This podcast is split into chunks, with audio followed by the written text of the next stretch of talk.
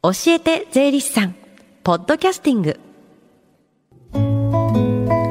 FM 横浜ラブリーデー近藤沙耶香がお送りしています。教えて税理士さん。このコーナーでは毎週税理士さんをお迎えして私たちの生活から切っても切り離せない税金についてアドバイスをいただきます。担当は東京地方税理士会神戸敦美さんです。よろしくお願いします。よろしくお願いします。ゴールデンウィーク中ですけれども、はい、神戸さんはじゃあ今日は休日出勤的な感じで？そうですね。あの生意気ですけど10連休いただいてまして、えー、だから今日カジュアルで。格好もそうですね。今日はスーツじゃなくてすいません。ね私とお揃いのなんかジャージルックになっておりますよね、はい、さあ、えー、先週はですね生命保険金を相続で受け取ったらという話でしたけれども、はい、今日はどんなお話でしょうか？今日はですねやっぱり連休のもう真っ最中ということもありまして、うん、まあじゃあ給与明細を見てみようというテーマでお話をしていきたいと思います。新社会人の方っていうのは初任給がもう出て初めてこう給与明細見るっていう方もいますよね。はい、でまあこれだんだんねこう重ねるうちに見なくなってくるってことですか、はい、そうなんですよね。これやっぱり見てよく見ている方と全然見てない方のもう2パターンこれが想定されます。はい、で会社員の方々にですねよく聞いてみと見ると、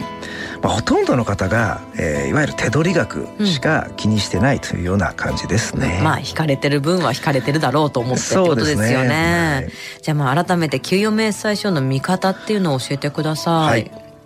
大きくですね支給額ですねもらう方の支給額っていうのと、はい、えー、控除額引かれる方ですね控除額の2つに分かれてます。うんうん、で支給額の主なものとしては、えー、いわゆる基本給、はい、まずは基本給ですね、うん、これがあります。でその他にこの役職手当だとか営業手当といった、まあ、基本給以外の諸々の手当があります、うん、でこれともう一つが非課税の通勤手当というものがあります。じゃあ続いて控除額の方を具体的に教えてください、はい、はい、健康保険厚生年金それから雇用保険、うん、この3つがいわゆる社会保険料というというものなんですけど、うん、この3つの合計が社会保険料合計というふうになっています、はい、ただこの社会保険料を計算する際にはえー、先ほどのその非課税の通勤手当というのも足した金額で判定をされてきます。うん、でこれに所得税と住民税が控除の対象になってきます。でさらにその、まあ、例えば会社からお金を借りていたりとかですねそうした場合には、えー、給与天引きで返済しているような場合に、はい、控除額というところに、はい、その貸付金返済という名前でえ記載されています。はい、ともう一つあと財形貯蓄のようなですねいわゆる給与天引きしてもらって、はい、会社が本人に代わって積み立てをしているような場合も、うん、その積み立て額っていうのが控除額になってきます。うん。まあ、たくさんあるように感じますけれども。そうですねはい。じゃあ所得税っていうのはどうやって計算するんですか？はい基本給先ほどの基本給とまあもろもろの手当の合計額これがまず所得税の対象になってきます。うん、で先ほどのこの非課税の通勤手当っていうのはこの合計には入れません。はい、まあだからその名前の通り非課税の通勤手当というふうになってます。うんうんうん、でその合計から、えー、社会保険料の合計を引きます。はい、でその差し引かれた金額をえー、今度は源泉徴収税額表というものに当てはめて所得税を計算してきます。はい。でこの源泉徴収税額表っていうのはですね毎年少しずつ変わってきてるので常にその支給する年分、まあ、今年なら今年の年分の表を見る必要があります。具体的な金額でいうと？はい、まあ、例えば本当に仮ですけども年齢30歳、えー、扶養家族なし基本給が25万円、うん、えー、もろもろの手当が5万円とでもう一つが非課税の通勤手当が1万円というような過程で計算してみましょう。はい、まず所得税の対象というのはこの給与の収入合計で、えー、30万円が、うん、給与のあの所得税の対象になります。うん、で、えー、社会保険料というのはこれにその通勤手当1万円を足したいわゆる31万円もう総支給額ですね合計額をもとにその健康保険等のこの保険料の表に当てはめます。で当てはめるとえー、健康保険が1万5856円、はい、これに厚生年金が2万9280円、うん、さらに雇用保険というのが930円。で合計4万6000飛び66円が社会保険料の控除額合計になります。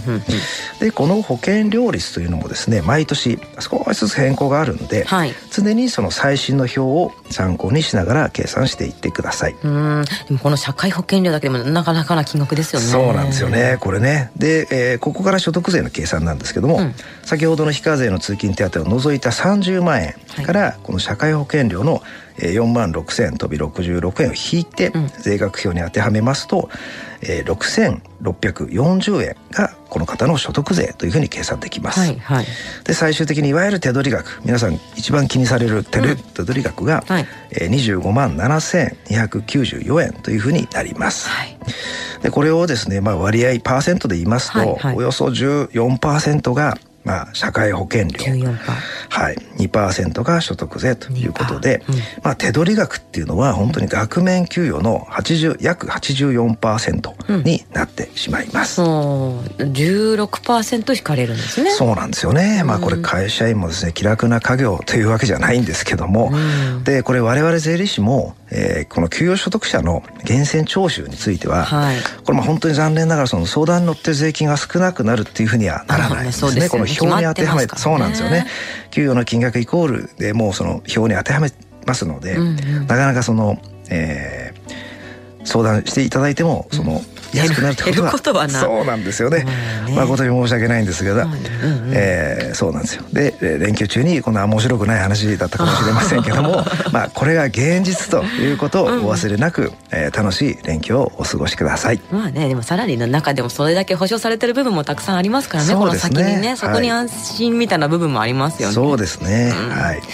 さあ最後に聞き逃した、もう一度聞きたいという方、このコーナーはポッドキャスティングでもお聞きいただけます。FM 横浜のホームページ、または iTunes ストアから無料ダウンロードできますので、ぜひポッドキャスティングでも聞いてみてください。番組の SNS にもリンクを貼っておきます。この時間は税金について学ぶ教えて税理士さん。今日は給与明細書を見てみようというトピックについてお話しいただきました。神戸さんありがとうございました。ありがとうございました。Deep inside your ears still lingers on the fading sound of footsteps so clear to hear whenever I find you with empty beer bottles in your hand. I see someone four years old staring back at me. Once you told me you don't know who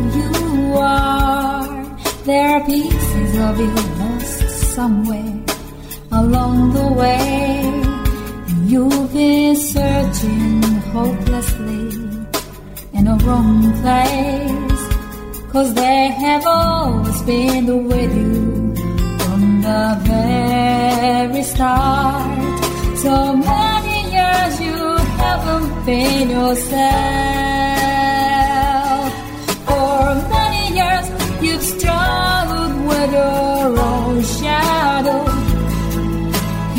Come slowly.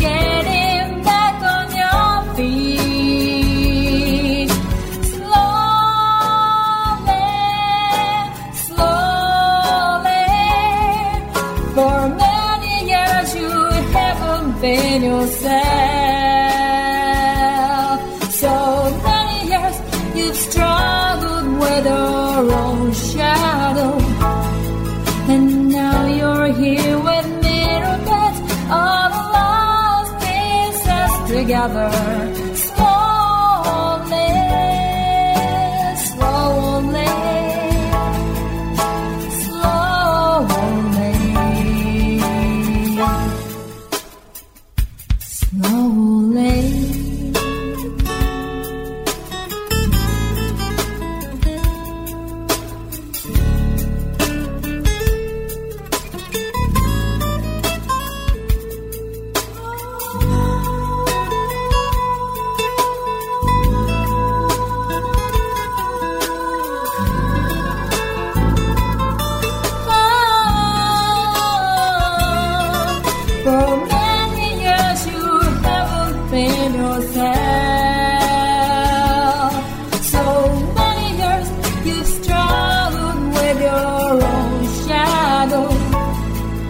and now you're slowly getting.